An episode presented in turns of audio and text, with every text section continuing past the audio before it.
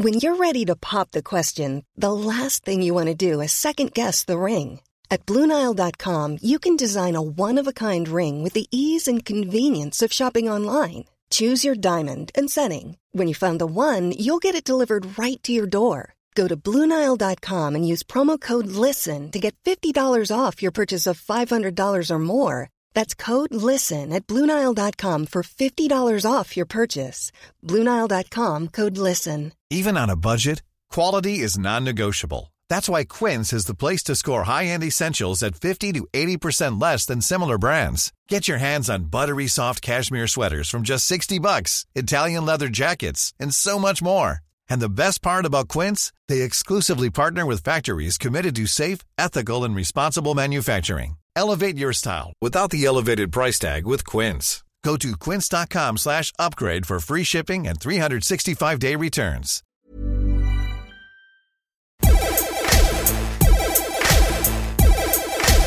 Good afternoon, good morning, good evening. Wherever you are in the world, I'm Russell Tovey. And I'm Robert Diamond. And this is Talk Art. Welcome to Talk Art. Now tell me, how are you, Rob? Today, Russell, I am feeling technical. Oh, good. Um, because the last few weeks has just been crazy in, in the art news For the last few days, and also the mainstream news because everything's got quite technical, hasn't it? And it has. unless you are tech savvy, which I'm not really, I mean, I'm kind of half tech savvy. Um, You're, you're bi, bi savvy, bi tech. Yeah, but what? Um, Bisexual. anyway. no, I'm, I'm, I'm actually gay.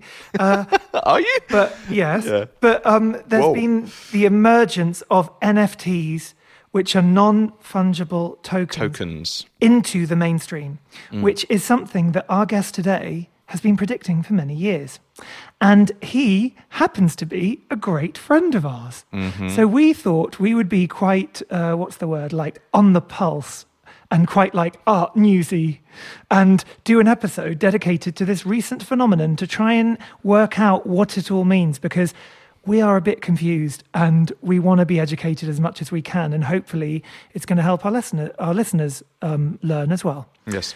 and this guest is an amazing curator. He's an amazing art advisor. He's been a supporter of artists for a long, long time. He's um, put on shows like the first ever show of artists that I love, like um, Michael Armitage. Yes. And also exhibitions about queer art in the UK. Absolutely. And he's a real champion of art, but also kind of queer art. And, and is just a wonderful human being. And has even hung out with us here in Margate on uh, the few occasions which which he's come here, and I remember some wonderful evenings we've had here. So yeah, he's a great friend of ours, and I've actually always wanted him on Talk Art, and this is the perfect opportunity to also explore his career. So we would like to welcome to Talk Art Simon, Simon Oldfield. Oldfield. Hi, Simon. Hi guys. So Where are nice you to today? chat. I'm in London, Oh, and you're in Margate. I thought you were going to say LA because I know that you're often in uh, Los Angeles a lot. Oh, I miss LA so much. I can't wait to get on a flight and be there again, see all my friends, and feel the sun on my face and all Oh. those ah. things, like everyone else. It's kind of- Absolutely. It's a bit sunny today, though. It's been nice today. it has been very nice today. you're Yes. Well, anyway, weather aside, you have come on as our resident nifty expert. Now, everybody listening, you may or may not know, you may have followed this, as Rob was saying, that this phenomenon has entered from the art world uh, echelons into mainstream media because what's happened in the last couple of days is that one of these digital artworks, which are called NFTs, as Rob said, non fungible tokens, which we will explain, went on to Christie's as the first time that a digital artwork was being auctioned. It started at $100 and it rapidly went up, and the last two days it sold for $69.3 million. Now, this is a work made by uh, an artist whose real name is Mike Winkelmann. He's a graphic designer, but he goes under the name Beeple. And we are here to talk about this phenomenon, but what this means for the art world as a whole. And we're coming to Simon Oldfield, who is actually uh, an expert because you won a national competition with your writings on this many years ago. I did. That was a very long time ago. Was, I I think almost 20 years ago, maybe just over 20 years. It was a dissertation I wrote as part of my law degree. So, you know, even when I was an undergrad. And I revisited it quite recently when all of this started started to kind of kick off, thinking, you know, this. Let's just see where, uh, you know, what what ideas were thought were discussed in there that maybe has resonance for today. And it's amazing actually how you how you translate how you think about it how these things translate through the years and then become something and the whole world sort of picks up and carry uh, so it becomes a a much larger thing than you ever first predicted. But it's the ideas that are that were discussed all those years ago with me that have become so significant now. And so yeah i did. I examined it all those years ago. Won an award for my dissertation. I had professors and all these people telling me that they had no idea what really the internet was going to do and why was it really relevant and why did we need to really examine this in any particular way and was it sort of looking for solutions to a problem that didn't really exist? And of course all that is kind of history now because we know that these things have you know they become not just fundamental to the like legal world but to, to everyone and every aspect of our lives. You know, that particular dissertation was looking at the interaction between intellectual property and the internet. You know, the internet being a global system, of course, that we all understand today, but you know, the, the laws that, that apply are jurisdictional. So it was looking at, you know, how do those two things interact with each other? Where do they come into conflict? And how do you resolve those things? And at the time, there was a lot of debate around domain names and how domain names would uh, interact with trademarks specifically. And you know there were there were lots of cases around sort of cyber squatting and people who were just you know, competing interests. So two different facets. So things. Some things were done you know with maybe some negative intentional for the intention to kind of to to claim you know, kind of a, a, ransom, I suppose, from companies that own trademarks, or there might be two companies with two uh, trademarks registered in different countries or for different goods and services. So, Apple, for example, multiple trademarks with Apple in the trademark, but actually only one registered apple.com. It happens to be you know, the computers that we all use, but actually could have been any of the other competing interests. All of that's been resolved in many ways, you know, through the courts, through legislation, through different uh, different countries are taking slightly different approaches, and you have the DNS system. So domain names are are centralized systems. So there's, there's one, there's a dot com and all the other uh, uh, ways that you can uh, denote a, a, website. But those, but those things have largely been resolved, and trademark law has been has been reconciled with the way that the domain names operate. But now we're kind of doing, having similar conversations around NFTs, around cryptocurrency, around the way that decentralized computer systems and networks operate because it's changing the way that you know, so fundamentally it's changing the way that we all operate the way that we interact and the, the, the, so our concepts of what it means to regulate any particular environment. So you know the, the whole premise of a decentralized network is that everything is done by a series of of computers on the blockchain. It is a it is by nature not centralized. So there is not one individual body, there's not one individual person or organization or government that's taking any of this, any control over any of these things, and is not uh, therefore able to control any of it. So what's interesting is that you're going to have, you know, legally there are so many different structures that need to come into play because all the contracts that are being executed to produce an NFT are built on the blockchain, and those blockchain contracts exist forever. Once they are created, they, they exist forever and they are legally binding upon those parties. But there's not one individual person that keeps track of all of those things. So it's a decentralized system for uh, something which is, you know, now attracting huge amounts of value and attention. Yeah. So something that sold yesterday with Beeple was sold for you know, 69.4 million, almost 70 million dollars and it's based obviously on a contract and it's an nft that's been issued as a, a token a non-fungible token and maybe we need to talk about what that actually yeah let's break these all down then. so you're you're basically an internet prophet and you're like a wunderkind and you could spot all this happening like blade runner runner you were there at the forefront but so so let's just go back and really do this NFT for dummies. Also, cryptocurrencies. Can you explain that as well? Yeah, and Bitcoin. I mean, but we, we, there's got a lot of people out there that are like, frustrated at this, trying to understand, wanting to understand, wanting to jump on it. Like, how do I make these? How do I buy these? How do I make all this money suddenly? Because it feels like there is all this money suddenly being made, and everybody who doesn't understand it is getting like scratching at the door to get in.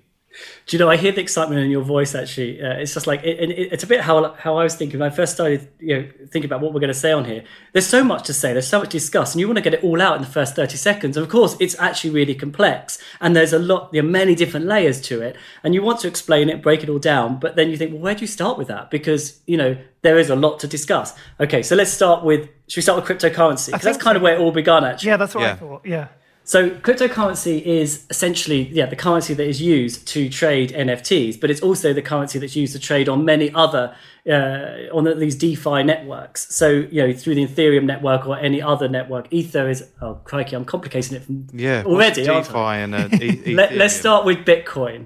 Bitcoin was created um, in 2009. It's a limited number of bitcoins that can ever be mined, created as a, uh, and that, that limit is 21 million. So they are described in some respects as being, you know, some people describe them as, in the simplest way, liquid gold, because there's a finite amount of Bitcoin that can ever be produced Oh right. currently in existence, there are about, I think it's 18.4 million roughly that are in circulation that have been mined already today.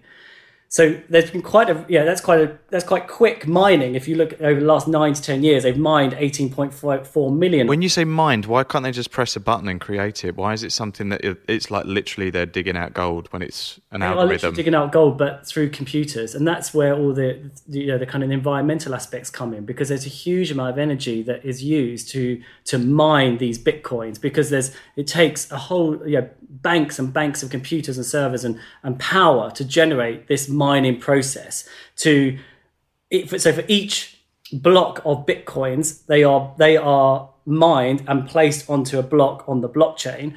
And every time you're mining a, a bitcoin for, in the simplest terms you have to use a lot of energy to make all the to, essentially to make all the codes connect. I think that's the best way to describe it and initially when it was being produced it was very it was it was easier to do it. There were high rewards for some of the miners so it was all being done very swiftly. And so you know um, there were there were quite a lot of bitcoins produced very early on and that process is slowing down. It's built into the system to slow down. It's kind of described as a way to manage the inflation of bitcoin. Um, so each so every so often periodically the number of bitcoin per block halves so actually, what's interesting, even though we've got to 18.4 million bitcoins currently in the circulation, it's going to take us till about 2140 to mine the remaining bitcoin, the 3.5 million bitcoin. So we've got a whole load of time between now and then mm. before we will actually have all bitcoin. Who decided though, Simon? So it's written into the code, it's written into the protocol. It can, you know, unless the But protocol who, is changed. who, who wrote that? Who, who, who built who built the Who, code? who wrote the code and built the code? who said, right, I'm writing this code for these coins. I'm gonna, we're going to mine them. It's going to take this long. We can only do 21 million. We're never making any more after that. That's it. Yeah, exactly. So it was the basically by Satoshi. He produced he he wrote the code, or well, everyone assumes it's a he. It actually might not be a he. He's it's anonymous. Uh, it's assumed potentially that it's a, a a man in his forties of Japanese heritage. Actually, we don't really know, and um, there are claims. There's an Australian guy who claims to be the person who wrote the code, but no one really knows for sure. So you have now you have you have you can you can have a uh, I suppose a kind of a you know you can fractionalize a Bitcoin now and you can own part of a Bitcoin, which is like a Satoshi. And those are, you know, I'm not a crypto expert, so you know, forgive me if I get any of this phrasing wrong. but you know, basically, this is what we're talking about. So you can buy an, uh, you know, a part of a Bitcoin. So you could own, you know, a percentage of one, or you know, a very small Like a Trivial Pursuit cheese. Yeah, like a Trivial Pursuit cheese, or like a little bit of coinage in your yeah, pocket. or like 10p you know? or 5p. Yeah, right. exactly. Yeah. It- that's the way yeah, to think of it. Okay. And so it's written into the code as the base code that it can only ever be 21 million of these produced, which is why everyone's getting so excited about it because it's finite. So, you know, no one can really. I mean, theoretically, I suppose anything could be changed, but you know, the idea is that it can't be changed, and that it will once you reach the 21 million, that's it. And because it's getting harder and harder to, to mine those those remaining bitcoins, it's the, the, value is going up, and also there are a whole other load of factors playing into it. There, there's institution institutional um, buyers, there are corporate buyers, there are loads of retail buyers piling into the Bitcoin space, and arguably that's what's pushing up the price. And interestingly, today, just before we came onto air to talk about this, it hit a new record. It smashed through sixty thousand US dollars per Bitcoin, which is the first time it's ever done that. It's just dipped below that again literally right now I'm looking at my screen, but it's Wow. How much would they have been to buy in the first place? oh they were like you know nothing, you know, uh, you know hundred a few hundred dollars or less than that, but you know they they remained quite low for quite a long time. And is there a limit? Even last year, even last year, you know, beginning of last year, they were very, very low. So the, the rise has been very rapid, particularly in the last 12 months. And arguably, people say, you know, the way that the pandemic has operated and unfolded and the way the economy has really shifted and the way that we all interact with each other is part of the reason why mm. Bitcoin has risen so much. Yes. Well, cash, you can't touch cash at the minute. So all the thing is like you can only use credit card or you can tap your phone when you're buying food at the supermarket. Cash is like passing on the virus. So obviously you want to get rid of that. So keep it as much as that. Is there a limit to how many you can buy? Is there like something, or could someone theoretically own all 20 mil- million bitcoins eventually? I don't think that'd be possible now. I think it'd be like, you know, like not everybody could own, not one single person could own every single bar of gold in the world. Okay. But you know, I suppose theoretically it's possible, but it's such a remote possibility. I just don't think that would happen. But I, I you know, and I don't think there is a limit on how much any individual could own, um, apart from the uh, the fact the limit the limits on on what's available and what's actually in circulation. So what a lot of people are doing at the moment is they are literally taking off their Bitcoin from circulation, and the problem at the moment it's not really a it's not you can't really use it for very much you know so it's, it's it's largely seen as a store of value so people are you know buying bitcoin they're holding bitcoin but they're not really doing very much with it apart from either trading bitcoin or holding it. Because you know we can't walk into sainsbury's or starbucks and use our bitcoin to buy Yet. anything. Yet. yet. And that's the key yet. You know there's lots of talk about what you might be able to do with it in the future. Tesla saying they will be that they will be accepting bitcoin. You know there are um, paypal are talking about being able to accept bitcoin and other cryptocurrencies. You know there are whole areas of of the economy which are beginning to look at this and you know it be it's only a matter of time i would say before we are before major institutions and corporations are accepting bitcoin as as as you know part of their payment structure um and you know uber said for example they're not Yeah, and some buy people, some people in the art world, Yeah. Uh, yeah, yeah, exactly. Some people in the art world completely, and you know, like actually looking at Beeple, that was bought with cryptocurrency. It wasn't bought with Bitcoin. It was bought with Ether, which is another cryptocurrency. uh, Seen as the, it's sort of the, it's the number, it's the second How, largest. how many cryptos are there? Oh, there are loads, and they keep growing as well. Um, but you know, I think they all do slightly different things. They all seek to to kind of solve different problems, different solutions. So, so for example, Ether exists because it is the currency that's linked to the Ethereum network. Now, the Ethereum network, you know, the technology is is what a lot of these NFTs are built on, and it's the it, it creates and it, it fits into this decentralized system as well. So therefore, it makes sense for Ether to be the currency that is used to to transact with these NFTs and any other, you know, whether it's artwork or any other kind of NFT.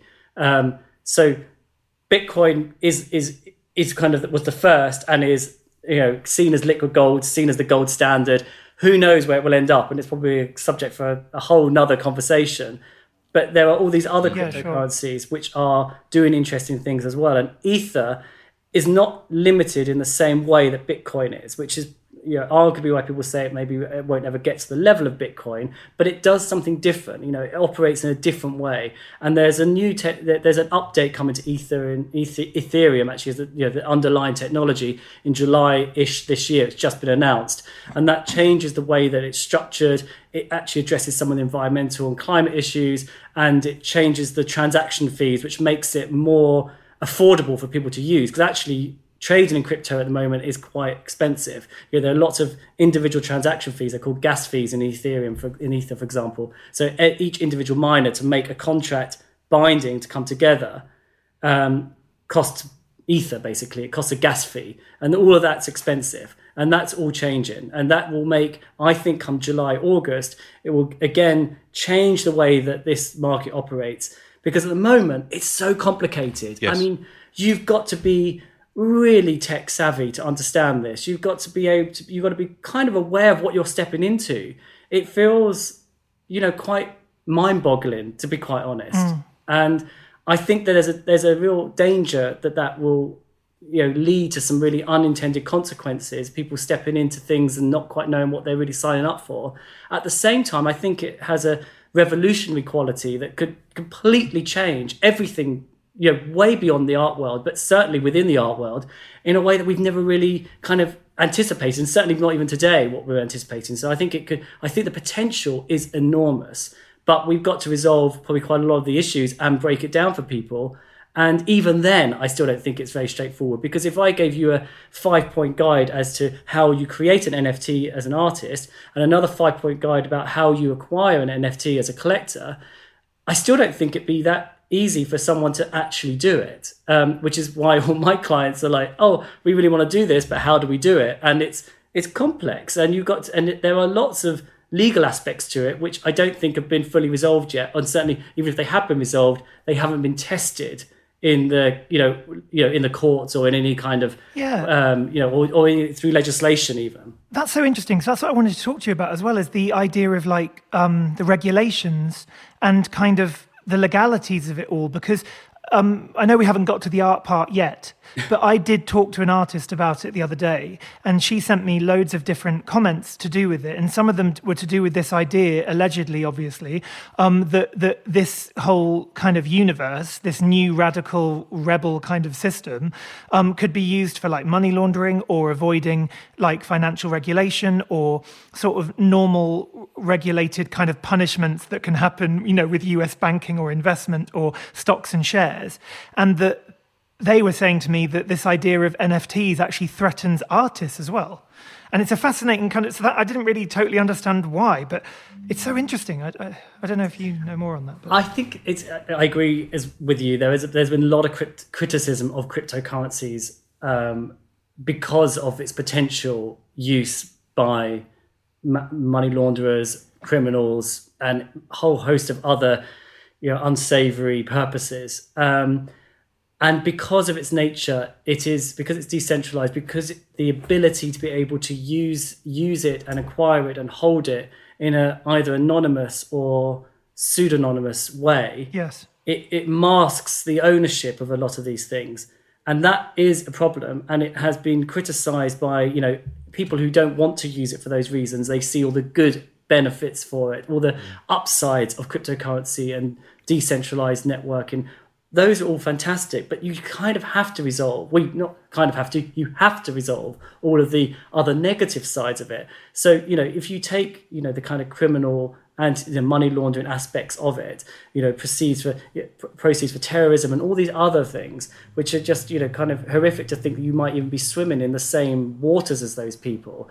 But actually, there are there are yeah. efforts to being made and you know, to, to, to, to, to tidy all that up, to clean it up. And there are certain platforms where you they're kind of the exchanges for these cryptocurrencies, um, which are working very hard, working in tandem with the regulators and with governments to ensure that all the standard, to apply all the sort of un- money laundering checks that you'd expect in any kind of financial banking or any other financial system uh, in any kind of major transaction, whether it's art or anything else. And so some of the ones that are doing that very well, there's one there's one here called CoinFloor, which is based in the UK. It's and there's another one called Coinbase in the US. Coinbase is poss- probably the big, biggest, and they're looking to to to float as a as an exchange. That's where people go and they exchange, they acquire and they sell Bitcoin and any other cryptocurrency and they're working really hard to to clean up the whole um, the whole area, I suppose, and address the concerns that were raised by the artists you spoke to. And I hope that that is resolved because otherwise it threatens to undermine the entire system and it will then undermine the potential for it. So it's really important. And one quick question. So you can have more than one digital, sorry, what, what, more than one cryptocurrency. So you can have like all these different companies making this cryptocurrency. So whether it be that supposed um, alleged, whatever the word is, uh, Japanese, you know, developer who the created Bank- Banksy uh, of the uh, crypto world, yeah, the yeah. Banksy of the cryptocurrency world, the um, the guy called who you know who who, who did um, Bitcoin, uh, Satoshi. Um, or so, so you, you are able to have more than one. So in a way, it's it's a bit like having Apple versus PC or or know, pound versus, versus, euro, isn't it? Or like you know the lira and the drachma and the It is exactly. I think they some of them, so I suppose, seek to operate like a fiat currency, like a currency for a fiat currency is a national currency, so like mm-hmm. a, a, the U.S. dollar, mm-hmm. British pound, and so some of them seek to operate in that way, I suppose. And, and there are cryptocurrencies like Bitcoin, and then there are others that like stable coins that are tied, tethered to a fixed asset like the dollar or any other fixed asset to kind of create to try and remove some of the volatility that you see within the cryptocurrency world. So Bitcoin, for example, can can you know swing by 10% in any one day or lose potentially 50% of its value over several days which is wow. why you know there are lots of warnings saying you know it, you really should not be investing in this unless you can afford to to do it. And you know and i think it's it's it's it's, it's sort of a fair obviously it's a very fair comment to make sure that people know what they're doing and what they're stepping into because there's every risk that the that your your principal investment could be could be lost. But to your point rob yeah absolutely. You can hold you could, as an individual, hold multiple different cryptocurrencies, and there are multiple ones out there, and they're all operated by different people, and they have different or different organizations. They have different functions.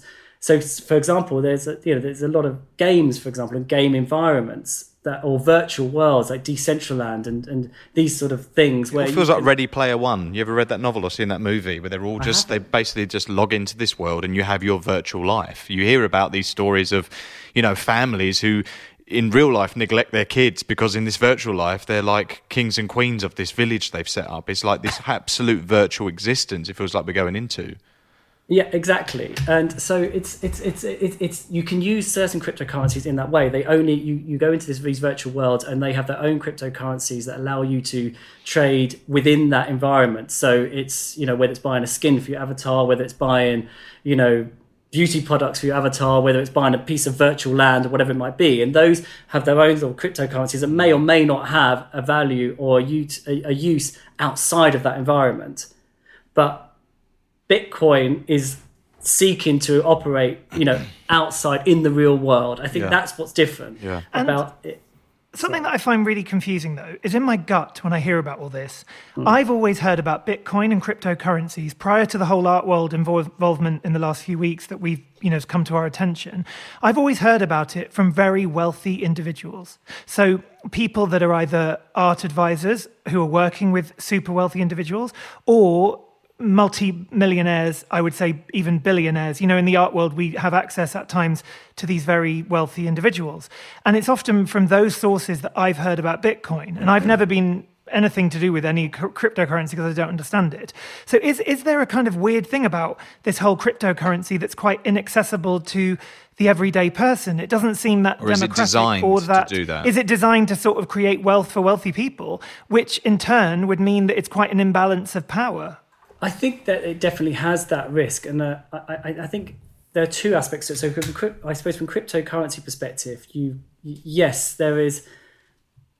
You know, right now to, to buy a Bitcoin, you've got to have around sixty thousand dollars sitting around to buy one Bitcoin. You know, and that's that. So therefore, that is the preserve of you know very yeah. wealthy people, and you've got people like you know Elon Musk and other you know very uh, wealthy billionaires mm-hmm. who are either buying it personally or they're putting it onto their company balance sheets. And then you've got, you know, Goldman Sachs and JP Morgan, all these other massive financial institutions coming into the market and looking to acquire Bitcoin or any other cryptocurrency to sit on you know, on behalf of their clients and maybe as a, a, way of helping to regulate the system, but certainly getting involved with it. In which uh, I don't think it's quite clear how they're going to get involved, but they are getting involved. So certainly there is that element. But some of the cryptocurrencies, you can buy one Ripple, for example, for you know like the equivalent of fifty cents. So it's not you know it's not necessarily huge investment for every single one of those cryptocurrencies. And I think that what's also interesting is that cryptocurrency has become really popular in many jurisdictions and countries where their national currencies aren't particularly stable. So in South America and Africa, in, in, in, different parts of the world where they can't necessarily rely on their own currency for remaining sta- stable because of inflation or any other reason. So they are looking at cryptocurrency as a way of of allowing them to to transact and hold their currency in a more stable way and at the same time you've got people who haven't been able to have access to a bank account being able to open up a crypto wallet and then hold a cryptocurrency and so they are suddenly accessing a financial system which they couldn't previously access because they weren't able, weren't didn't qualify to open up a bank account or whatever. But what happens when you don't have access to a computer, say? What happens when you don't have access to the education to understand how cryptocurrency even works, which would cut out a huge proportion of society? And, and to me, it seems even if you think about I don't know, like I've been looking in the last few weeks because of the death of Sarah, the, the woman in London, like at intersectional feminism, for example, just on another topic. But it does kind of re- relate to this in the sense of, um, you know, social background, you know, like race, like all, all of these different issues that can impact your education access or, or you know social any circumstances. access, yeah. any access. And, and if you think about lockdown where children at schools even in here in margate or london who don't have an ipad or don't have a computer at home that then weren't able to participate in education like surely it is isn't that equal as a system? It doesn't I mean, Well, even I if the ideas are, it just seems quite odd. To I agree, and I think that it is. Um, I think it, it presents all these problems and challenges, and you know, and actually, if you if you look at how the how, how governments and central banks are trying to approach this, they are also looking at um, cryptocurrency and looking at how they regulate it and the challenges it presents to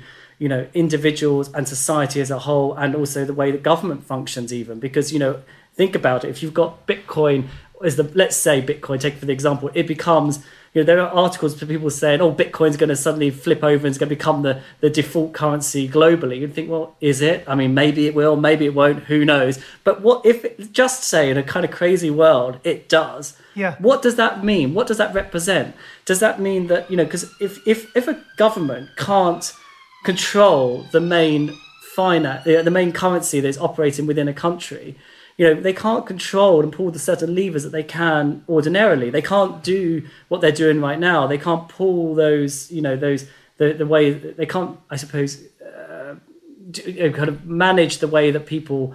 Uh, access funds and the way that companies are supported. And that, I think, challenges the very fabric of society. You know, if you can't tax in the way that you do at the moment because the currencies are not traced in the same way, then, you know, how do you allow society to function the way we all expect it to? And to be honest, it's lasted longer than many people, many critics of Bitcoin. It was almost seen as like comic in a way, like five years ago. Say, I just you find know. it's like our, our generation with it's lasted. TikTok. It's like I'm like I don't get TikTok, and then I'm like then everyone younger's like you are an old nan, and I'm like you don't get it, and I feel like you know we are kind of putting our feet going, going like no, this shouldn't be happening, this isn't right, but then everyone younger is going, what are you talking about? This is the world now. We've grown up with the internet. You had an existence without internet. They don't know what that is. This is just normal. But for me, so let's get on to the art stuff now. So we've had a history of the Bitcoin, we've had a history of cryptocurrency. So that moves on. Now for me, it feels like we've gone into this world now where these cryptocurrency Bitcoin things are numbers on screens, which really in reality is what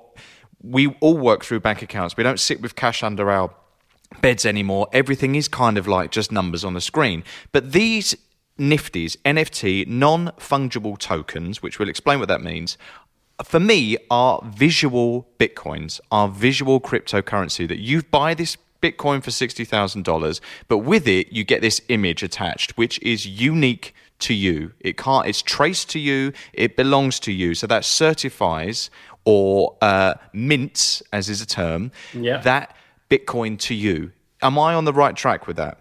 You absolutely are. So, you know, you've got the non fungible token, they've got two parts of it. Non fungible means like it's unique, it's the only thing which is, you know, it's, it's the only one in existence. The token is the is the kind of the bit that says you own it. Right. So you've got the, the non fungible token, and the artwork that that points to exists actually somewhere else, but you've had it minted, and then you buy it through one of these platforms like Nifty Gateway or OpenSea or Rarible or a whole Maker's host of Place. others.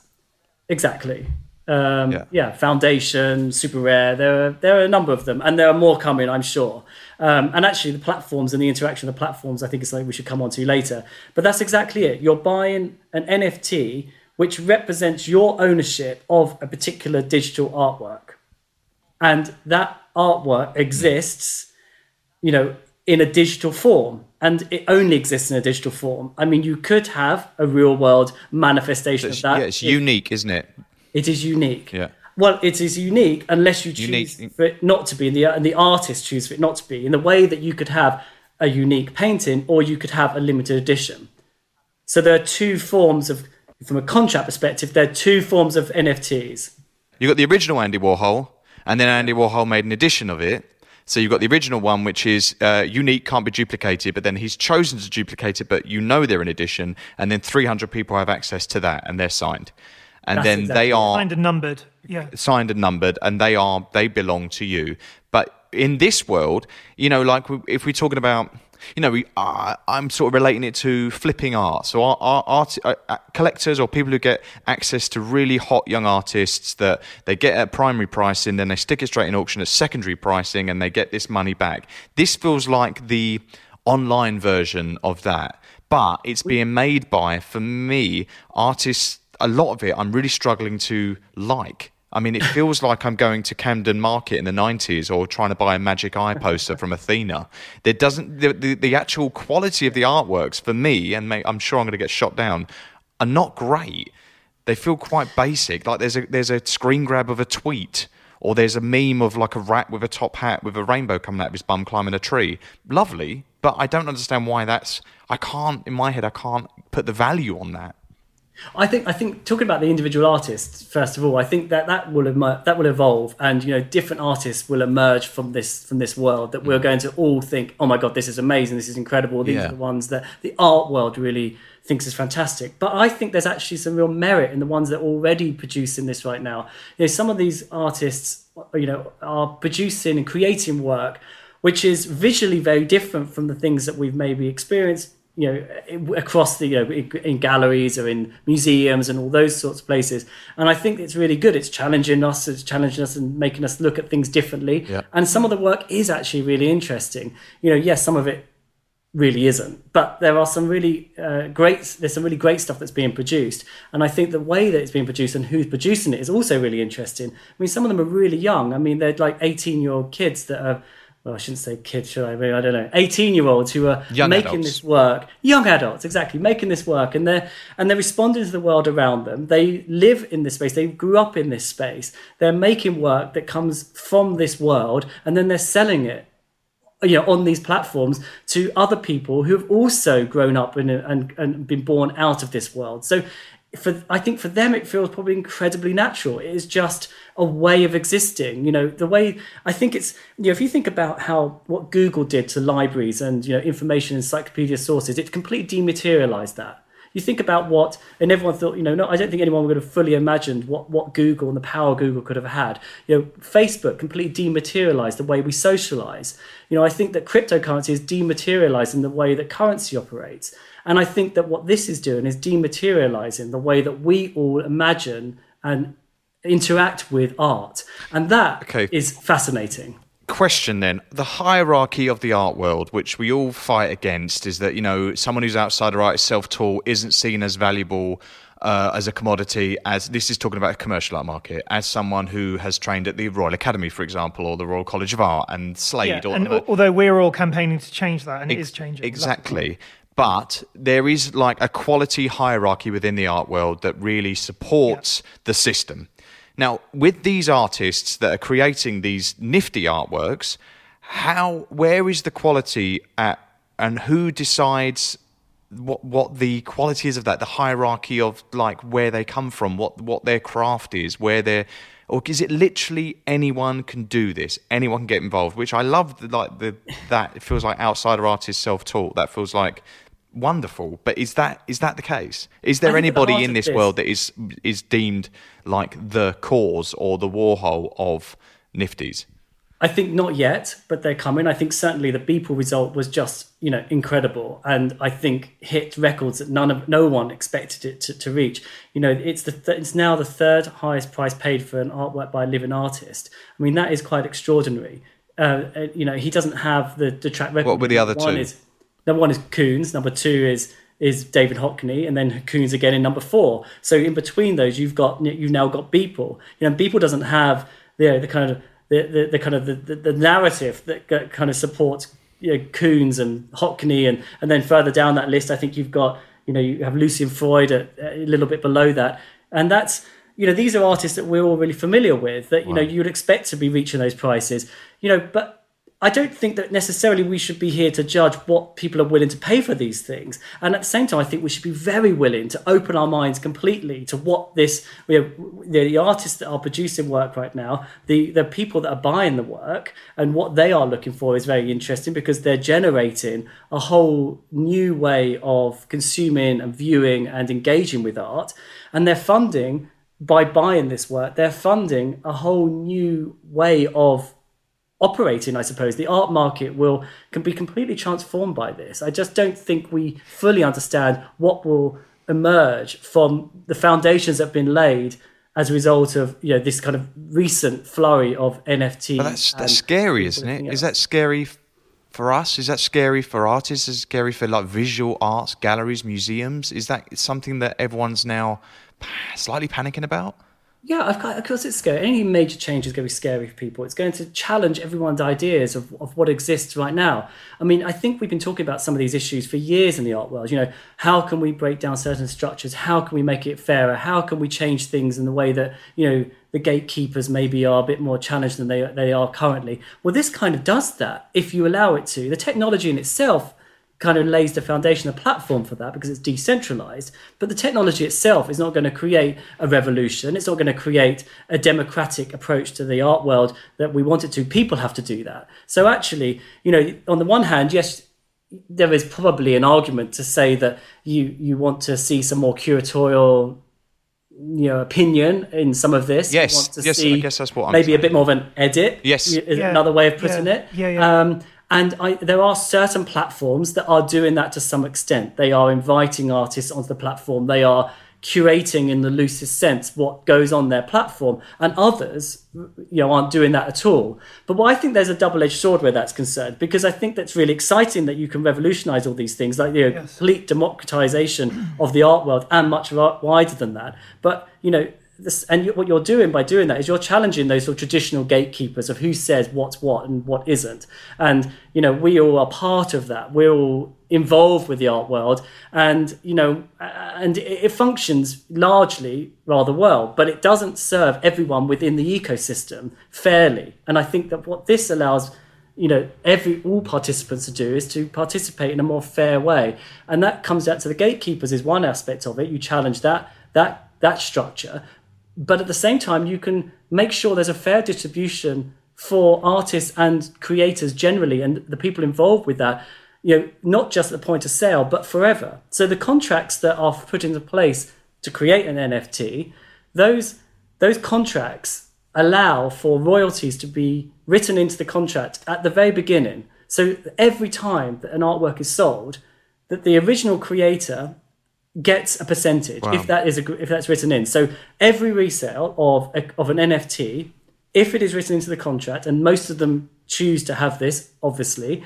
they they would get. And it seems to be 10% is roughly what people are choosing to go with. Every time it's resold, they will get 10% of that resale value. That's incredible. Well, that's the opposite of art flipping, isn't it? Where the, the artist doesn't get anything from that sale. Whereas No, but they do collector now because there's, there's an artist resale right in There the is. UK, but it's a small amount, isn't it? It's a small So, amount. It's an average of four percent, and it's and it's capped at something like twelve and a half thousand euros.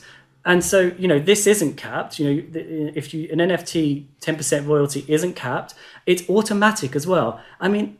We can all imagine how an, a painting gets sold or an artwork gets sold. I mean, how do you track all of that and the ARR and how it's paid and how it's given yeah. back to the artist? And you know, I think that what's really amazing about this is Isn't ARR to do with the the lifetime copyright? So if it's like I don't know what it is, is it 100 years or 70 years after someone dies, there's still a 70 years copyright? in the UK, but it varies 70. around the world. Yeah. Yeah. So eh, with with this kind of um, you know uh, NFT kind of uh, ten percent, would that be infinite, or is that also limited to a kind of copyright life? Well, yes, exactly. Most people write it in. I mean, each, each contract could be different. That's the other key thing, you know, that, and that's where a lot of these standardized contracts that are being used at the moment might not be right for the more sophisticated art structures, or you know, you, you know, you're working with a gallery with an artist, and you're putting it out to a group of collectors. You might need that's where you know certainly what I'm working on at the moment with two or three collectives where the actual standard contracts don't quite work. The, the, the, structures aren't quite right because in one particular case, we're choosing to not only give a percentage to the original creator, but also to the original collaborators to help make that happen because you need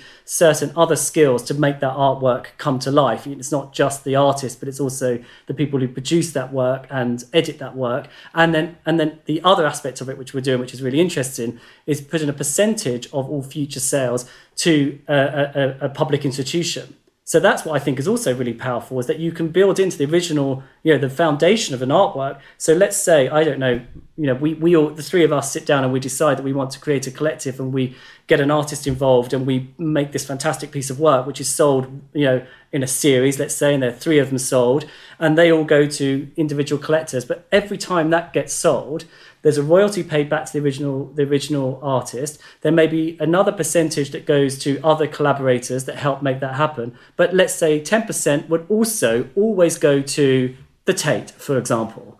That's written into the into the contract. Wow, it's a smart contract. Could it, it be a charity thing as well? Like it can be, and I think that's what's exciting. It has the power to have to transform wow, yeah, philanthropy within the art world, and it's automated.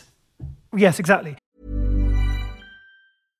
How would you like to look five years younger? In a clinical study, people that had volume added with Juvederm Voluma XC in the cheeks perceived themselves as looking five years younger at six months after treatment. Look younger, feel like you. Add volume for lift and contour in the cheeks with Juvederm Voluma XC. Reverse signs of aging by adding volume to smooth laugh lines with Juvederm Vollure XC. For important safety information and to find a licensed specialist, visit juvederm.com. That's J U V E D E R M.com. Not for people with severe allergic reactions, allergies to lidocaine, or the proteins used in Juvederm. Common side effects include injection site redness, swelling, pain, tenderness, firmness, lumps, bumps, bruising, discoloration, or itching. There's a risk of unintentional injection into a blood vessel, which can cause vision abnormalities, blindness, stroke, temporary scabs, or scarring. Talk to a licensed specialist to find out if it's right for you. Many of us have those stubborn pounds that seem impossible to lose, no matter how good we eat or how hard we work out. My solution is PlushCare. PlushCare is a leading telehealth provider with doctors who are there for you day and night to partner with you in your weight loss journey. They can prescribe FDA-approved weight loss medications like Wegovy and Zepbound for those who qualify. Plus, they accept most insurance plans. To get started, visit plushcare.com slash weight loss. That's plushcare.com slash weight loss. All of these ideas, like kind of blue sky thinking, if you like, all sound great, of course. But the thing is that confused me is that when an artist, say, like Beeple, you know, suddenly is worth all this money and you have never heard of him, it doesn't mean that he's not an artist. But certain people last week I was talking to were kind of like, but how do we know that's art? Is it art? And therefore, is it just money laundering because it's a way of like putting money into, you know, this kind of agreement or something and it's not really art. Like are people just being tricked if there's no regulation? It's a really complicated it's, it's about thinking at, yeah no it is but it's about thinking outside the box. We're in, we're at this stage in history now where we're living in the future. We've all been locked down in the pandemic everything has become like museums have been closed you haven't been able to go galleries and suddenly it's like we're making this art online. We're living our lives online. So why is this not as important as what we're seeing in front of our eyes in every day? Because yeah. what we're seeing on the screen is as important suddenly. You're on zoom all the time you're on facetime. That's real but that isn't real in itself you know? But the reason like we've all started talking about it was largely because Christie's got involved, who are an organization that are incredibly traditional, you know, and sort of respected and have this kind of gravitas in a way, particularly in the secondary world. You know, they're opinion formers. Yeah, they are, and also it's kind of uh, it's got kind of credibility, hasn't it? Yeah. Mm. And they're meant to be transparent as an organization. So for them to get involved shocked a lot of people, I think, because like one of my friends was saying that. Um, you know the FBI has shut down certain websites, or or like you know if you think about Silk Road and the controversies around that, like is which is a black market uh, trading like dark web, isn't it? Yeah, and but there's all this kind of murkiness to it as well. So on one hand, you've got this wonderful, you know, progressive kind of free thinking and free to creativity and breaking down the, the game the, the doorkeepers Yeah. but at the same time it's all mired in Isn't that the art world, unusual- Rob? Don't Army thing. exist Well, in yeah, art world where we maybe have it all the murky stuff where it is all kind of insider trading, speculating, flipping, Yeah. everything, getting this artist prices up, but it's all just and everyone also bidding against uh, each uh, other. immense privilege you know well, uh, benefiting the the wealth of, of and I wealthy think, people You know, I think if we if you take a sort of more sort of generational forward thinking uh, attitude to this, you can you can yes, you can have these utopian ideas and you can think that oh my goodness, wouldn't it be amazing if all this actually happened? And in reality, much of it won't happen. And what we're talking about today probably will be very different tomorrow. But what I think it, it, it does is it allows you to if you can identify where the potential issues are you can then work out how you how you kind of overcome them and a lot of what you're talking about you know the kind of potential illegality around these things those things are that's what that's what real life law enforcement and and and the justice system is there for. You know just because it happens online doesn't necessarily mean that, that it doesn't that, that it- our governments and our justice system doesn't have you know kind of jurisdiction over those transactions. And that what's really interesting in the way that these these uh, contracts operate and the way that the blockchain operates is that it is actually transparent. We can all see what's happened. So if i go on and look at an nft that's sold yesterday and let's say it's been put on the open marketplace again on the same platform and has been resold you can see who has bought it. Yeah there's a, all the transaction history is there mm. and will always be there. So yeah but can you tra- can you trace who that person is though if it's under a pseudonym or a Well, made up name? That's a big part of it, and I think that's what a lot of the a lot of authorities are looking at. It's like looking at how do you get transparency into a world which is seemingly completely transparent and traceable, but at the mm. same time, it's a series of numbers that doesn't mean anything to anyone.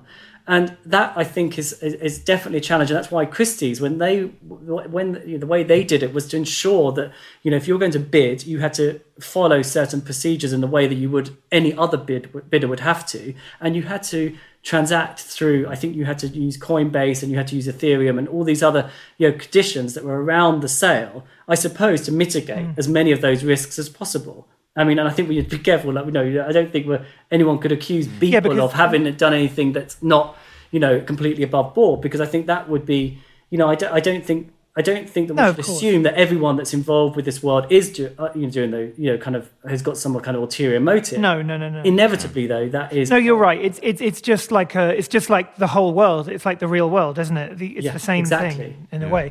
And and also people like the the art world in the past year has had to uh, apply these new know your client um, Exactly. regulations for the whole of Europe, even including the UK, even after we left Brexit, to make sure that any payment over eight thousand euros, you know who your client is, you have their passport, you have their address, you have their utility bills, and and Christie's obviously follow that regulation for all of their sales, regardless of whether it's Bitcoin or, or whatever it is. I was going to say, what's fascinating is actually the people that did bid on that. There were 22 million people watching that sale on Christie's website yesterday. 91% of the people that bid were completely new to Christie's. 91%. So, you know, we're talking about this in, you know, the, the framework that we already understand. But this is a whole, you know, the, the, the creators, the collectors, the world that's watching it is all entirely new. So, you know, I think that what's fascinating is that it's been born out of this you know, crypto world. It's not something that, you know, we can almost retroactive, retrospectively apply our own ideas and uh, structures around because it is very new and the people that are operating within it operate very differently. And so, like, if for example, the the, the underbidder yesterday was uh, he, he missed out you know, by a quirk of a technical quirk within the Christie's system, which he went to Twitter to talk about, and then Christie's responded, wrote to him, and he put it up on up online. And actually, what it did was highlight the fact that the technology that's being used by Christie's, he challenged it. He was like, actually, I think we should be using blockchain because then it's all completely clear, it's all completely transa- uh, tr- um, transparent, and you know these problems wouldn't happen. And I think so. You know, it's interesting. These new people coming into the market are making us maybe think about not just the art, but the way that we transact with it. wow. Yeah, they're, they're sort of reforming the existing structures. Yeah. Was Exactly. Christie's was Christie's like listening to that, or were they like, no, no, we like what we've got? they sort of I think they slightly brushed it off. But you know, I don't think I don't I, I and, and he was very gracious. He was like, I accept that this is how you operate, Christie's. It's fine. I'll find the next big artist and I'll move on. But I think tip, you know, tip from me. Yeah. I think this is how you could, you know, change your systems. It was very gracious. He did it very well. But actually, it, it raised some really interesting points. And one really quick question before Russell moves on: um, Is this is the value sort of a risk? It, as in, like I know it would be anyway. If you bought a Warhol at a certain price, it might drop another year later or something. So is there a risk, a bit like you were talking about these huge jumps, which are unusual with cryptocurrencies, the way they can jump ten percent or fifty percent? Is there a risk that person who invested all that money? or sorry, all, all that cryptocurrency could, could have a huge loss from this purchase? Well, yeah, absolutely. I mean, I think volatility is, is almost inherent to the system at the moment. I think it just, it, it, it, you know, I think that no one should go into this with the without their eyes wide open. It's certainly not for the faint-hearted. I, I, I don't think that, and I don't think that's going to change anytime soon. It's going to take time for them for it to mature, and it will take time for you know, kind of other artists, maybe more established artists or new artists that have not yet been discovered to kind of to you know come onto the scene to allow the the, the, the kind of this this particular form to of, of, of art to, to kind of mature and allow then the market to sort of stabilize a little bit more. Mm. You know I, I don't know. Who who can possibly say whether Beeple's thing is going to be worth 69 million tomorrow having paid that yesterday? I mean it, as we said earlier it's not like you know Hockney or uh, Lucian Freud, where you can just point to a whole other load of data points and say, you know, Yeah. these are other paintings or whatever or Yeah, sculptures that are sold. But there are artists like Damien Hirst who are now accepting cryptocurrency. Apparently, Absolutely. aren't? Yes. So there's, there's leading artists, you know, of the day who are now going to be getting involved with cryptocurrencies when they weren't before. So that's also interesting. I'd love to see Well, Hockney exactly. with his iPad drawing starting to Well, charge exactly, yeah. cryptocurrency for them.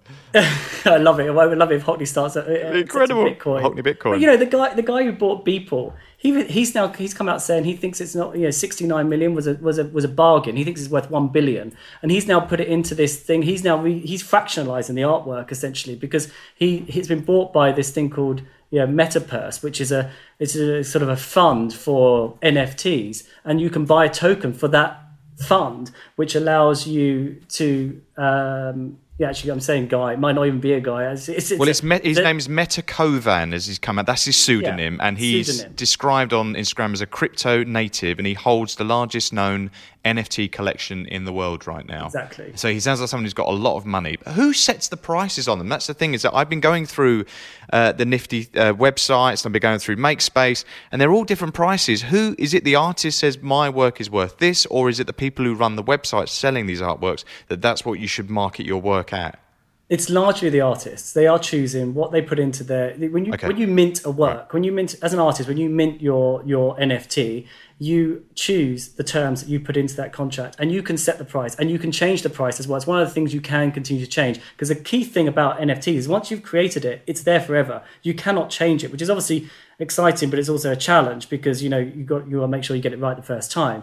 And so you can set the price, but you can also change the price throughout. You can either have it available immediately for a particular price, or you can set it as an auction, and that will allow some flexibility in the way you control you know the way you market your work. But there's also in the background there are galleries and there are curators who are involved with this world already and are to some extent guiding artists in the way that they want to market their work what they're going to put out there which platforms they're going to go on to and how they you know what they what price they attach to it. So i think i think that will definitely change as well over time as more people get involved And how, how hard is it to apply to be an artist? Because one of my other artist friends was like, I don't like the fact that you have to apply to these websites to sort of register yourself as an artist.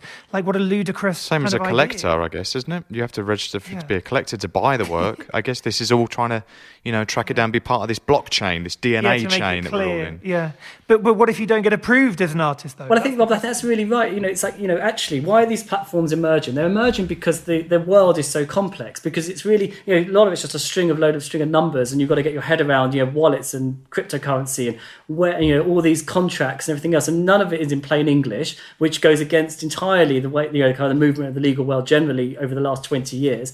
So you know how how they, how is that being resolved? Well, all these platforms are being you know launched. You know whether it's Foundation or Nifty Gateway or any of the others to make it understandable and easy to mint your work to put your work up there and make it available for sale and easy for people to acquire it.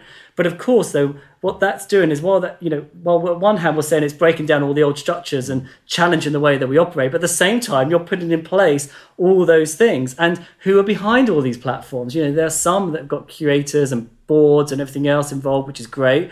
And then there are others which we don't quite know who's making those decisions. It feels like Bridgerton. You know, at the end when you're like, "Who's been writing all all the all these gossip columns?" and it's like, "It's her." You didn't know it's me. Yeah, but also that's a good point though about male and female and trans and LGBTQ and non-binary and like who are these people? Like, is it because some people are saying that it's kind of like computer gaming, which historically was seen as a kind of male domain almost. Like, so is that a negative thing if these these structures are being built just by men? Do you know what I mean? Like, maybe they're not though. Maybe they're being built by women. I don't know. But but like, how is that equal? Do you know what I mean? I think there, I think definitely your point about gamification of all this stuff is definitely you know there's there's an element of that involved with this. I'm absolutely sure, and you know maybe it is more male dominated at the moment. I, I I've seen some criticism online that's mainly you know, kind of there is a there there could be a race element to this as Yeah, well. exactly. Maybe that is the case, but I think there's actually an opportunity where that is concerned, and not just but but for all, for marginalised groups generally. You know, I think there's a real potential for you know I'm working with one particular collective at the moment, which is working with LGBT artists who are not they're in countries where it is illegal to be homosexual.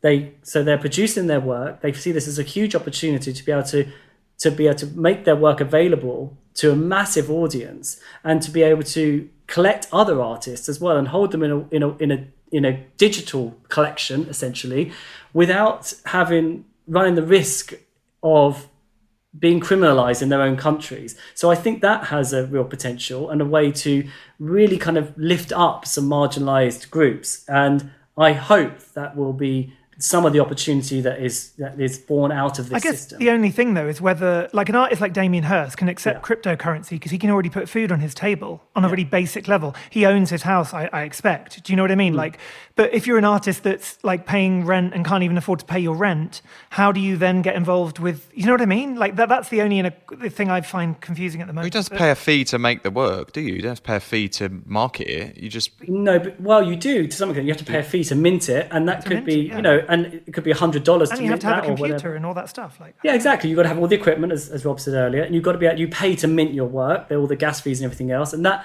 that could be, you know, a sizable amount of someone's weekly, Right, right, monthly right. income. her, Who knows? her work, the addition. Yeah, and plus you were talking about other other people collaborating with you, maybe to do the technology side of it. If it's a moving video or something, you might need someone to help you realize that. So Yes, I just think it's quite. It does seem at the moment to me that you have to be quite well off in order to be, even be involved with this. I think I think there probably is an element of that, but I, I, I think that yes, it probably there probably is certainly an element of that, and maybe that will that, that will be addressed as they change the technology to allow some of these transaction fees to be reduced, because I think that will allow more people to enter the market. But it doesn't. Hmm. You're right. There's technology issues which will be Exactly, which will limit up, yeah. certain people. But if you can, yeah, I mean, you really want to democratize this, you need to make sure everyone has access to to to the technology that's required to do it.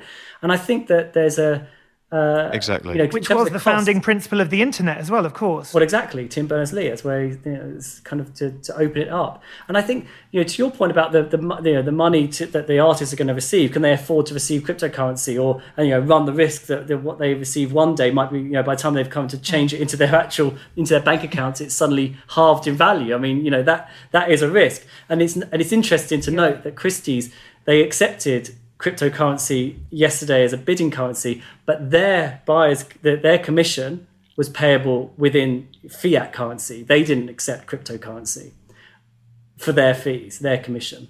So I think that's interesting. You know, I think. Oh, you oh, know- so Christie's themselves weren't accepting it. Okay. Yeah, exactly. Yeah, yeah, so I think you know maybe maybe that will change over time. Maybe you'll be able to choose whether it is you receive your payment in cryptocurrency or with, you know within dollars or pounds or whatever it might be. That could possibly change. I think that's a technological thing rather than necessarily a barrier.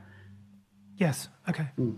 Yeah. All right. So this this marriage between art and tech, how does this affect you, Simon? Because you are an art advisor, curator to private and corporate collections globally, art collections, and you're saying there you've got your collectors like asking you all the questions. How do I buy? How do I get involved? What should I be doing? How is this changing the landscape for you as someone as an art advisor, predominantly advising people to collect art? and for institutions and private and personal collections?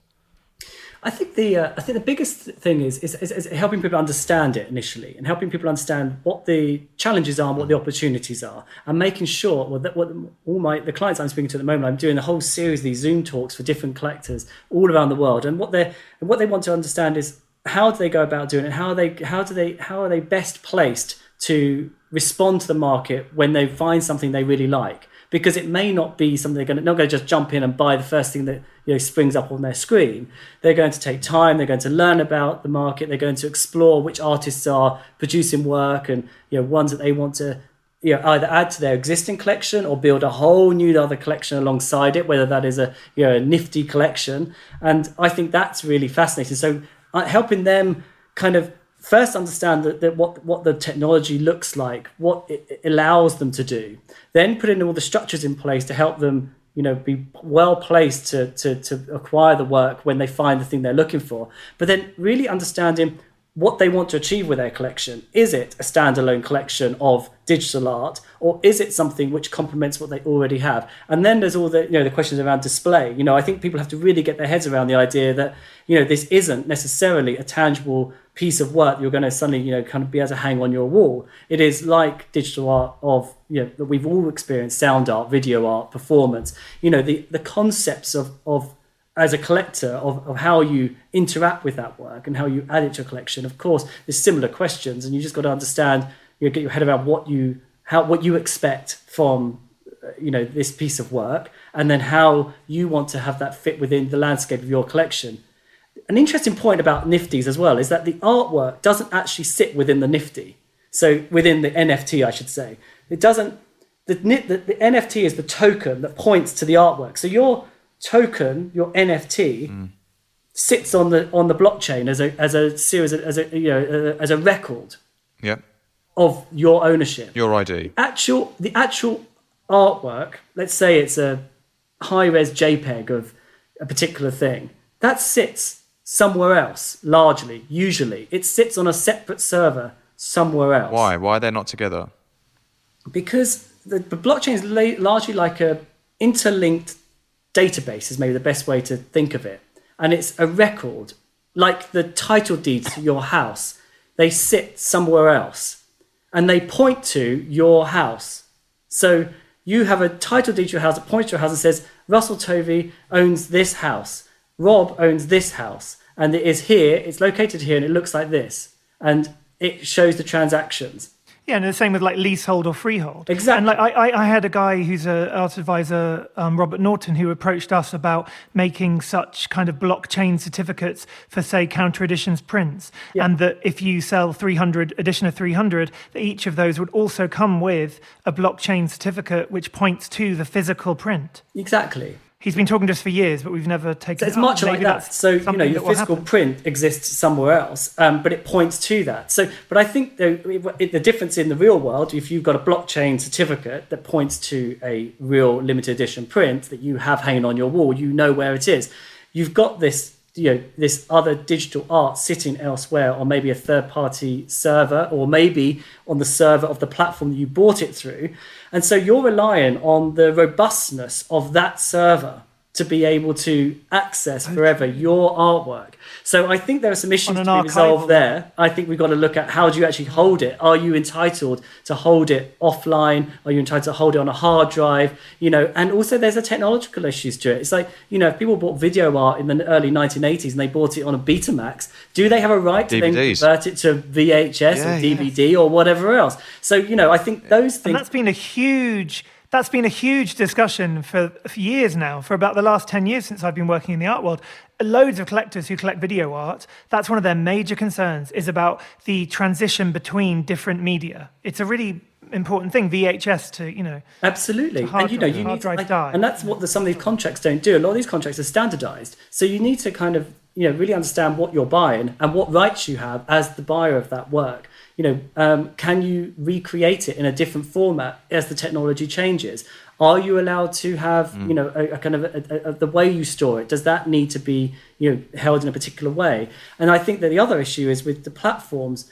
at the moment, some of the NFTs that you buy, you can only they are minted on a particular platform, they're hosted on a particular platform and acquired through a particular platform, and then you are only able to resell them through that platform.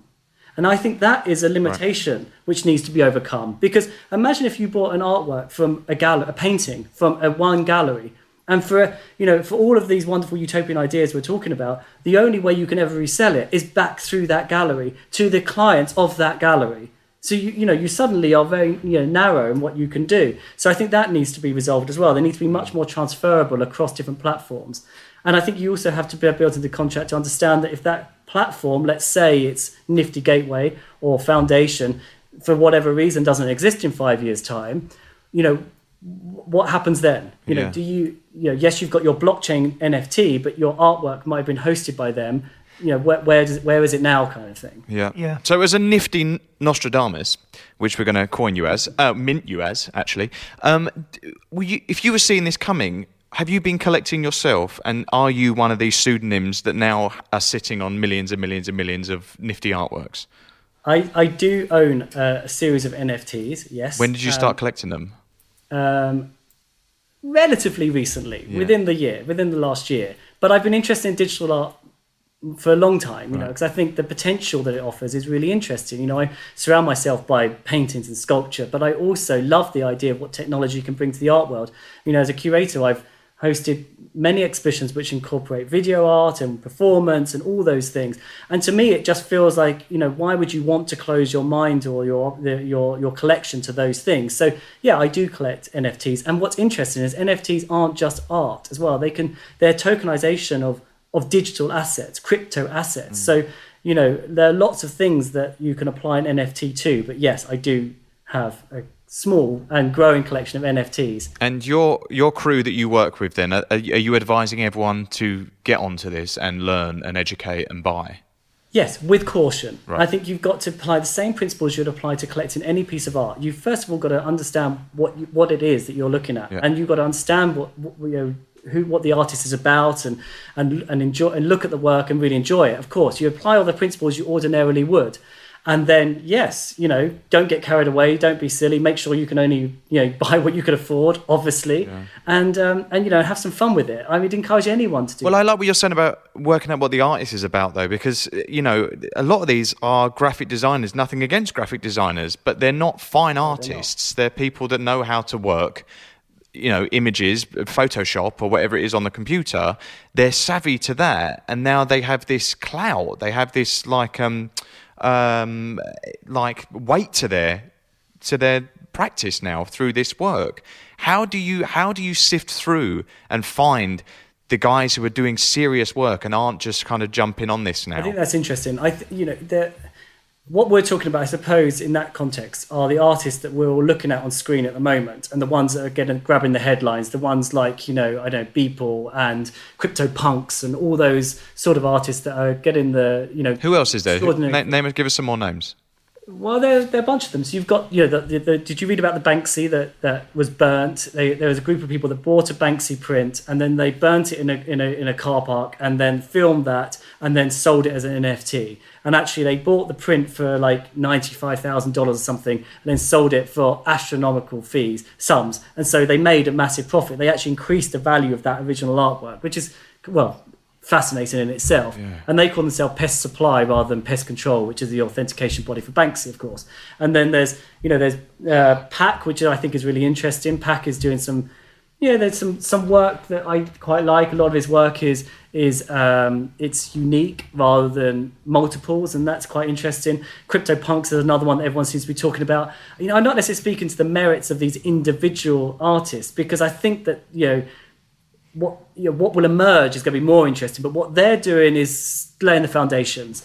And I'm curating an exhibition in London and in New York, which is which is going to be very interesting and, and exploring a lot of the artists that are doing things in this area has been fascinating. So it's not just the ones that we're talking about, oh, wow. getting all the headlines and we're looking on screen, but it's it, there are a lot of young artists who are producing work where you're born entirely out of this world. You know, where their work is you know generative artwork in its you know essence. You know, it's it's it's, it's produced through you know technology. You know whether it's a, a, a, whether it's a painting produced, you know, digitally, or whether it is work that is produced mm-hmm. offline, but entirely with the idea that it will end up being nothing, nothing more than a, or nothing more, but only a digital manifestation of that work.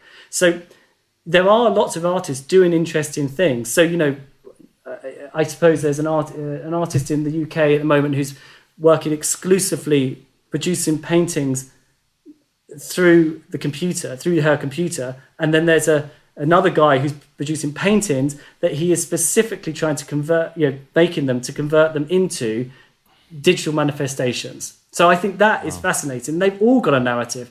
They've gone through, you know, kind of art school rigor. They've they've they've applied all of their life experience living through. Well, that, see that, you know, but that I can get onto. That I can understand in my head. It, it just feels like it feels like anybody can suddenly jump on and they're making something like I can do something, take a photograph of a, a can of coke and then put it online. It feels like that that then frustrates me, and I guess that frustrates a lot of people because it just feels like it's they know a bit more and then they've got in on it. You're right. At the moment, there is a bit of a gold rush, Right. I, I think, and people are piling in, Yes. and people are trying to be a bit opportunistic, and hmm. you know we can all be a bit cynical about that. And I think that's, that's why I say with anyone, go in with caution, take your time, and make sure that this is not going to go away overnight. Hmm. You know, maybe we are seeing a bubble. I mean, possibly we are. It's got all the hallmarks of that. But you know that might just see a correction. But I don't think the fundamentals are going to suddenly disappear. And you know, talking about you know which other artists as well. I'm working with a collective called Golden Tail at the moment, which is just such a great name for a collective anyway. And that's a, a filmmaker, a photographer, and a sound artist who've all got inc- incredible CVs, done amazing stuff, exhibited at the Tate individually and all these other places. But they're producing this fantastic piece of work they've been working on for a period of time, always anticipating that it will be a digital work. And now this has just created the market for them. And I think that's exciting. Really You know, that's exciting. where I think it will happen. I think you're right, Simon. And I think even if this was a bubble, say, the the lessons that can be learned about forward thinking and kind of changing your your approach and the openness that you can have to making digital work. And if you look at people like Data Editions, you know, D A A T A, which was set up by David Gryn, Yeah. and I think backed by Anita Zabludowicz actually. But but if you look at the list of artists on their website, um, it's all digital artworks, and that they're editions of you know different amounts, maybe hundred, maybe five, maybe ten. I'm not sure of the, the numbers. But the artists they've got like Judy Chicago, Tracey Emin. You know, there's a huge list of artists on there. Lo- loads of amazing women artists. Um, you know.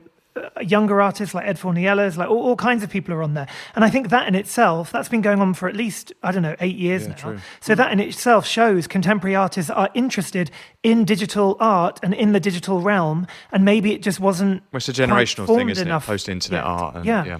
Yeah. Well, like you touched on um, Hockney's iPad drawings earlier. I mean, how incredible that we they're, they're fantastic and they're very clearly Hockney's work. The fact that he produced them in, on an iPad, I mean, who cares in many ways? I mean, it's like, you know, it's just a, a different medium. And I think that we're going to see many more artists that we all know that are sort of household names producing very interesting work, not just because they, you know, suddenly want to make a load of money. That's not the motivation, but it's the potential that this offers. You know, maybe it is just being attracted to the, the different way of being able to share in the kind of upside of these things, not just for themselves, but for the other people and things that causes they believe in, you know, for the, the way that it could allow them to create a very different kind of work. I think that is fascinating in itself. Mm, mm. But I think, you know, to me, it feels almost like as revolutionary as the kind of the, the you know, the, the Gutenberg press or, you know, the kind of, you know, the way that that changed everything. The, What was the- that? the Sorry, what's the Gutenberg press? uh, what, the printing press. So the way that you know the way the, the invention of the printing press. Hmm. So the way that information could be disseminated on a massive scale. Mm-hmm. So you know beforehand it was So relying on word of mouth, and then suddenly the Gutenberg press or the, or the, the, the printing press, you know, automated printing of, of books and text, allowed you know information to spread a- very rapidly across jurisdictions in a way that it never had been able to be done before. And what that also gave rise to, interestingly, was the rise of different languages. So you could have printing in different languages across Europe.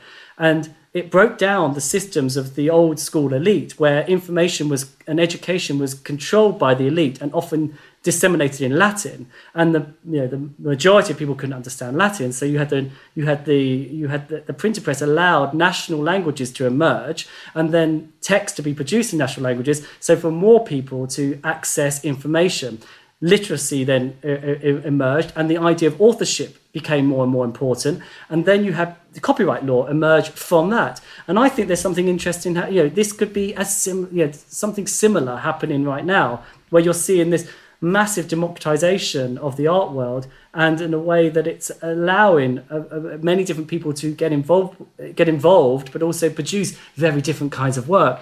And it and it, and it references forever the, the the author the originator of that work and it is interesting this idea of validity to do with value. So the idea that suddenly digital art is being taken seriously just because something sold for like yeah, plus true. 60 million. Yeah. Do you know yeah, what I mean?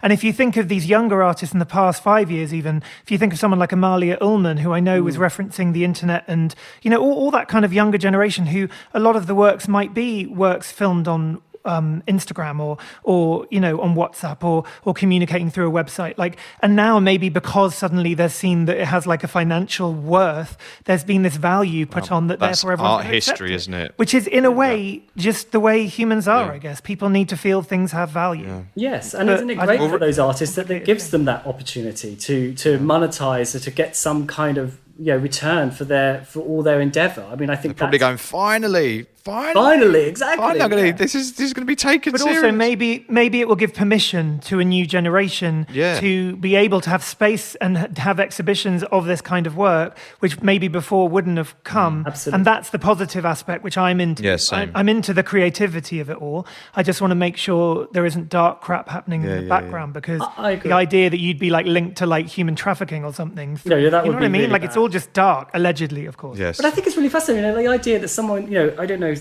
someone who lives in the middle of a city in a relatively small apartment, you know, they could have theoretically a collection of, you know, 500 or 1,000 artworks. Yeah, that, amazing. That just sits on, you know, on, on their computer and they can kind of display if they want to on a monitor in the way, yeah, one thing each day, each hour, who knows. Mm.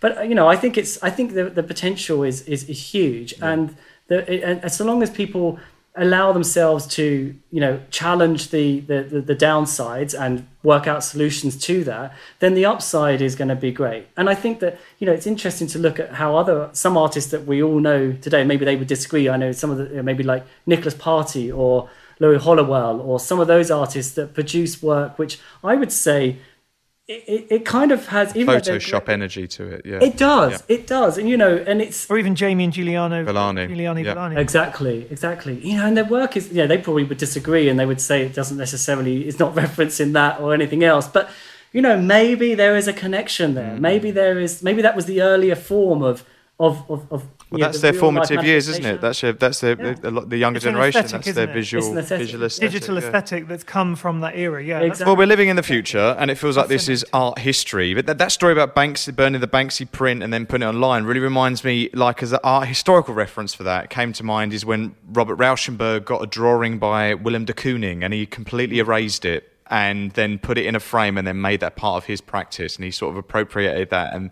it's like changing art history and then moving that, that dialogue on feels like um, re- rebellious but needed.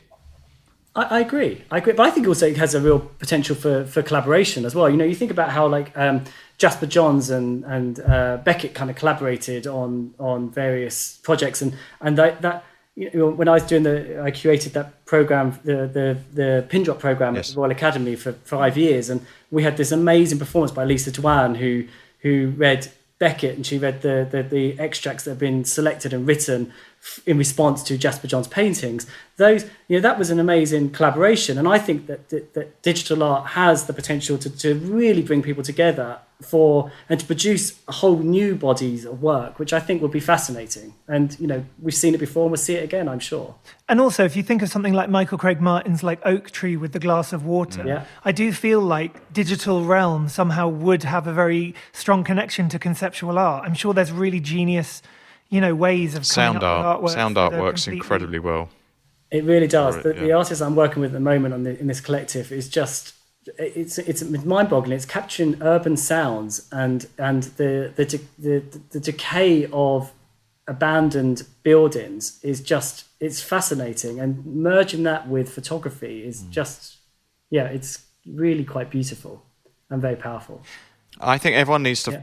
Everyone needs to follow you, Simon. They're all going. to I'm thinking you're going to have thousands of people sliding into your DMs, going, "What should I Yeah, buy? What think do I do?" he's already got thousands. I noticed loads of organisations like writing in your comments saying, "Please give us a talk. Please." Yeah, give yeah, us I a-" think you're gonna- I actually, think you're gonna It's clean up. I've got my What is your What is your Instagram, Simon? it is simon annoyingly simon underscore oldfield you know it, it- so that's uh, that's my my instagram um uh, yeah That's in the blockchain now. You've minted that. I just minted it. Yeah, it's it is interesting. You know, actually, you know, talking about the. I, I don't know how technical to get on this, but it is actually. I'm just going to say it. You can cut it out if you like. The the the, the way that we um, the, why domain names exist is because it resolved a problem that was existing at the early stage of the internet, where like Microsoft.com was a series of numbers like 202, 111, dot, blah, blah, blah, blah, whatever. So they created the domain name system to kind of make it easier for everyone to access the internet, right? So you put into your your web, you put in www.microsoft.com and it goes to the Microsoft website rather than 202.123 blah blah blah. What we've got at the moment is a whole range of Ethereum numbers or blockchain numbers or whatever the con, you know, however your wallet exists, you have a whole load of numbers, string of numbers, 42 of them, that is your unique set of numbers that allows you to buy an NFT, for example. You know, that's really confusing. You've got to get every single digit right. You get it wrong and you lose your money, you lose your NFT. It can get transferred to the wrong wallet and there's no recourse. That's it. So you've got to make sure it's really right. There's a whole load of other, I suppose, infrastructure that needs to be in place for the way that we are all going to interact and and operate in the future. And so one of the things which I've been doing over the last three months is working with some fairly big organizations and galleries, helping them understand what they need to do to, to, to ensure that they are well placed to be ready for what's coming. Because there were, uh, there's a case that happened years ago where someone just registered like Marks and marksandspencer.com, waitrose.com, and all these things. And of course, they came into conflict with the trademarks, but they also had problems because they had to, to wrestle these domain names back from this, this you know, guy who'd registered all these domain names. So that's just one example of you need to have this sort of like a whole catalogue of things in place to make sure that you are well placed to operate within this this world. And I, I, I all I can say is there are some really big organizations, really well known galleries that if I just I, just by looking before doing my research for this, I was slightly horrified at how they, it's just out there for someone else to take. So if anyone, if any of the any big institution is listening or gallery, you know, do give me a call and I'll let you know whether you're one of the people that should be doing things differently. Some of them are really ahead of the game. Some of the galleries are doing all of it. Like who? Like Some who? of them. I can't say that because otherwise I'm giving disadvantage to people. I feel like if I say their names either way, you're giving advantage to one and you're kind of triggering the others to go and then go and buy up all, you know, bad actors to go and buy up all these other things. Right.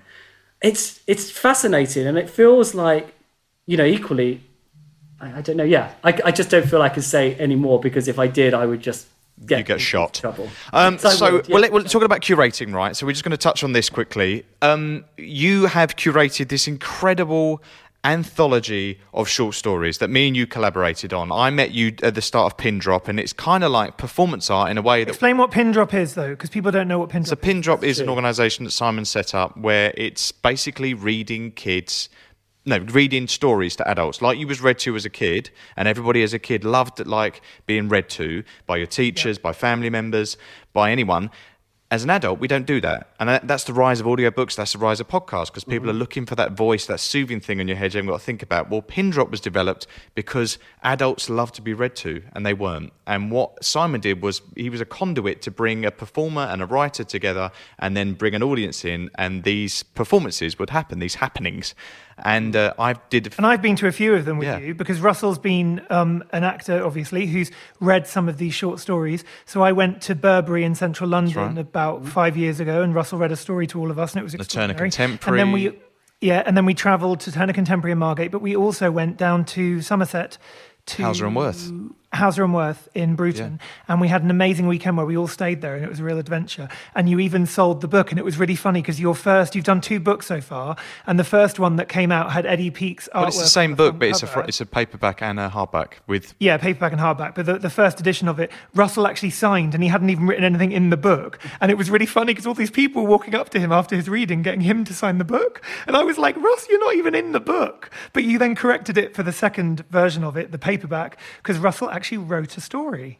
He did. He wrote an amazing story um, called The Kiss, and uh, Mm-hmm. I love it. It's a really amazing story, and uh, illustrated by Tracey Emin, the lovely Tracey Emin. So uh, it's it's a it's a great story, and you. I think love it's you, your Tracey. debut Legend. fiction, right? Is that right? Is it your? De- it was your debut, wasn't it, Russ? I think nothing else. it was. your debut fiction. Uh, publication, yes. debut, Yeah. Right? Yeah. Um, it is an, it's a great story. Now you can't stop him, Simon. Can't stop me. know. It's all your fault. He's a great writer. But you curated this book. You got you paired up artists who would then do an illustration with every writer. So throughout this book, you have these incredible, as Stephen Fry calls, a dazzling anthology called, and the book's called A Short Affair. And you paired up contemporary artists like Tracey Emin, Mary Ramsden, Eddie Peake, Fani Parali. They all made unique artworks that went with the stories. Exactly. So Pin Drop was was started, um, as you say, to really to bring back the idea of, of, of storytelling, to really get to sit down and to really listen to to a story and to engage with it. And for me, it was all about the union of art and literature. So from 2014, I've curated the Pin Drop program at the Royal Academy, which is about bringing very well known authors and actors to the stage who will read a short story in response to the main exhibition program. And we've had amazing people perform, you know, Stephen Fry, you mentioned, and a whole host of other great writers and actors, including you, of course. oh my God, we went to the one with you with, with Gwendoline. Gwendoline Yeah, Christie. Gwendoline Gwendoline Christie, did the Royal exactly. Academy. Gwendoline I came to that as well. I forgot about that one. Yeah, she's and Elizabeth Day incredible, was there from wasn't How to Fail as well. Um, and yes, and so the book was born out of that. And the idea was that we would find all these great writers, some that we discovered through the Pin Drop program and the prize that we operate, and then other best selling writers like, I don't know, Will Self and Ben Okri and all these other great writers. And those artists were then, so writers were paired with artists from the Royal Academy and they produced artworks in response to those stories. And yes, and the product is um, a short affair. And then the, the hardback is just this with this stunning Eddie Peake cover, which I adore. And then there's the paperback with this very amazing red and blue cover, which I think is just brilliant. It was hand painted. You know that that cover was hand painted by this genius at, at the publishing house at Simon Schuster? It's so great, and um, and that's got Russell's story in it with Tracey Emin's illustration. So yeah, that's Pin Drop. Yeah, and we'll we'll list that as well on our on our Instagram so people can Thank follow you. that and buy Thank that you. as well because it's really worth getting. And you've got a series of podcasts as well. I saw like recordings of some of these events. We do. That- talks.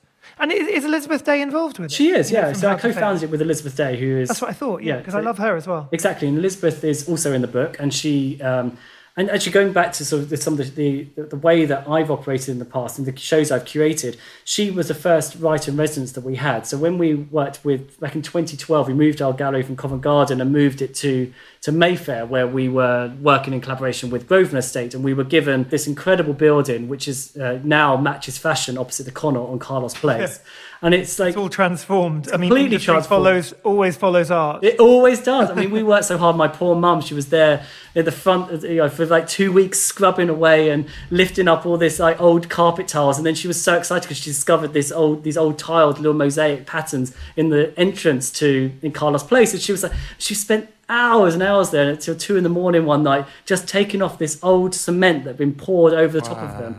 And so we unveiled all that, worked really hard, and put on these great exhibitions, and you know, uh, had showed some great people and uh, co-curated with different people. And Elizabeth was one of the writers in residence there, and from and that was when we decided that Pin Drop would be, you know, something that we wanted to to to turn into something more substantial. But that that that that gave us the the opportunity, that space, it's six thousand square feet, and across I think it was five or six floors, and we had a whole room dedicated to to film art. So so we just had a rotation of different films, one week at a time, different artists coming in. We had a whole floor for sound art. We had a whole floor for um, moving kinetic sculpture, and it's just like incredible to be able to give these opportunities to these artists and the platform. and then had on the first floor we had this, you know, what was the ballroom, of this incredible building. We had that was where we had our sort of traditional either solo or curated exhibitions, uh, group shows, and you know we showed some great people in there, and you know even people like Judy Blame who didn't necessarily show very much usually, Yeah, but had Judy. produced fantastic artwork, and that was in a show called Screw Your Courage, to The Sticking Place, which I co-curated, in fact, with Princess Julia, and that was the kind of re- this amazing show that just explored, you know, kind of queer subculture and what that really meant, and that fed into a whole host of other shows that then, you know, were seen across different institutions, looking at, you know, queer subculture. Um, so yeah, it's a uh, yeah. I don't know how I got on a tangent about my my my show. Your successes, My your achievements. Yeah, it's yeah, amazing. exactly. Well, you can, everyone listening, you can visit simonoldfield.com and you'll be able to see the whole archive there of lots of different things that Simon has Yeah, done. yeah. and there's some- Which is also beautifully designed. Did you It is see the beautiful Michael website, Armitage actually. show? It's so nice having you on the show. I'm so happy we did Yes. this. It's so good we're not, you know, because the show is also about friendship and it's nice that it's all. Yeah, we go we go ways together. back. So saying that, Simon, as we ask every guest, two very personal questions. The first one is if you could do an art heist, you could steal any work of art in the world for yourself, what would it be and why?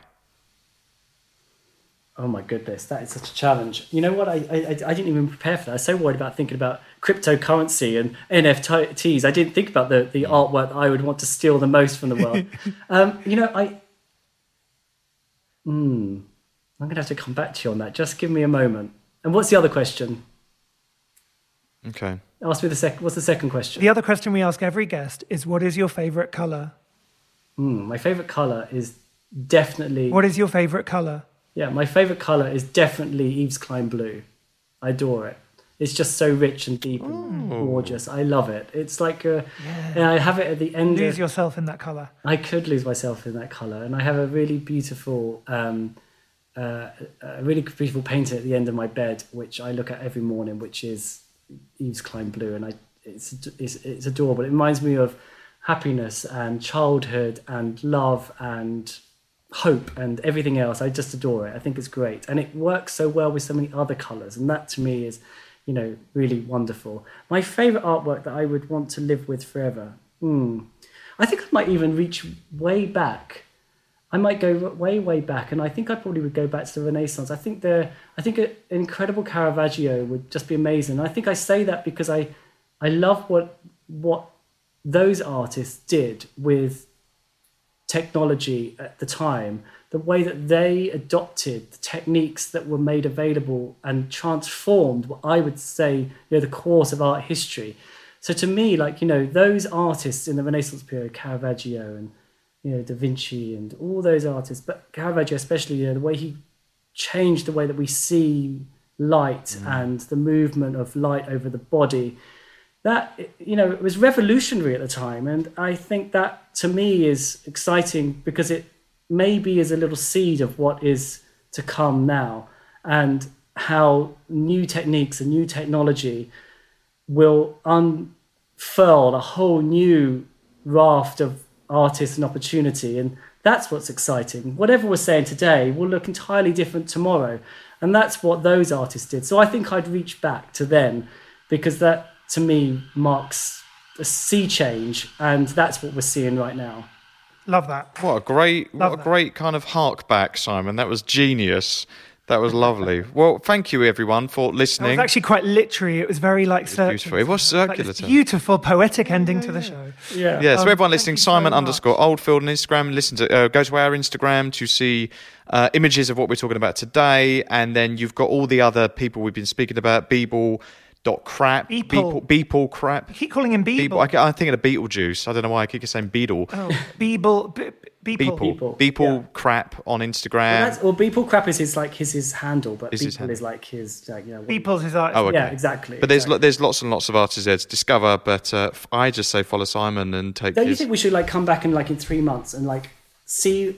Because I think things are moving so fast. I think like we should revisit All right, this let's and do do- it. say like and check ourselves and say like But do you know what else I'd love to do is find about find more about where the women are in this, where the trans people are in this, and like try and find some of those people as well. But there are, and actually, this collective Golden Town that I'm working with is, is, Yeah. is all about that. It's, it's exploring these marginalised groups, and and the and the fund that I'm working with. I'm, I've just been appointed the chief curator for this fund called Fortescue and Oldfield, and that is all about acquiring work on. Um, you know, to make it available for public exhibition. So we've already acquired some fantastic work. We've got some, you know, Amoako Boafo and Bridget Riley and amazing things in the fund.